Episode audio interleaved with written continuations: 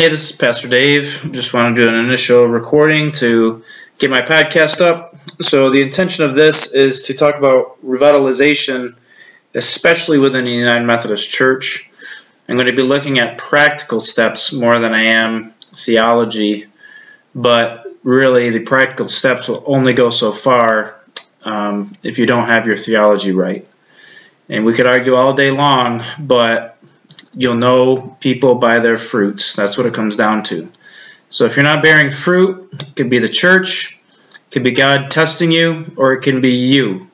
But only you can figure that out. But again, I'm going to be focusing on some practical steps for revitalization within the United Methodist Church, which is sorely needed. So if you follow along, um, I'm figuring this all out. So eventually you'll be able to ask questions and whatnot. I'm going to be dealing with a little bit in each episode, not a whole lot.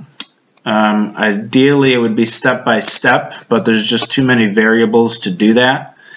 So I'm going to try to have three different perspectives on each step instead and try to put it in some kind of ideal order, or at least an order that might make sense. Uh, but even then, that's difficult to do. So I'm going to try my best. And I'll be looking at churches that do not have a pastor and are seeing a diminishing congregation, a church that has a maybe local pastor but not an elder, and then a church that has an elder, and then talking about churches that have no resources, some resources, and moderate resources.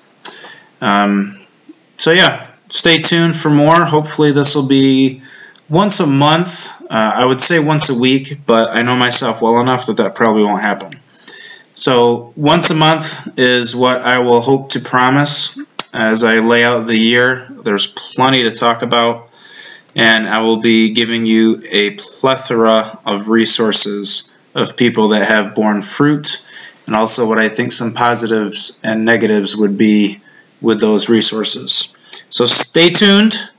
And uh, hopefully I'll have some intro and outro music too. But for now, uh, it's just going to be me.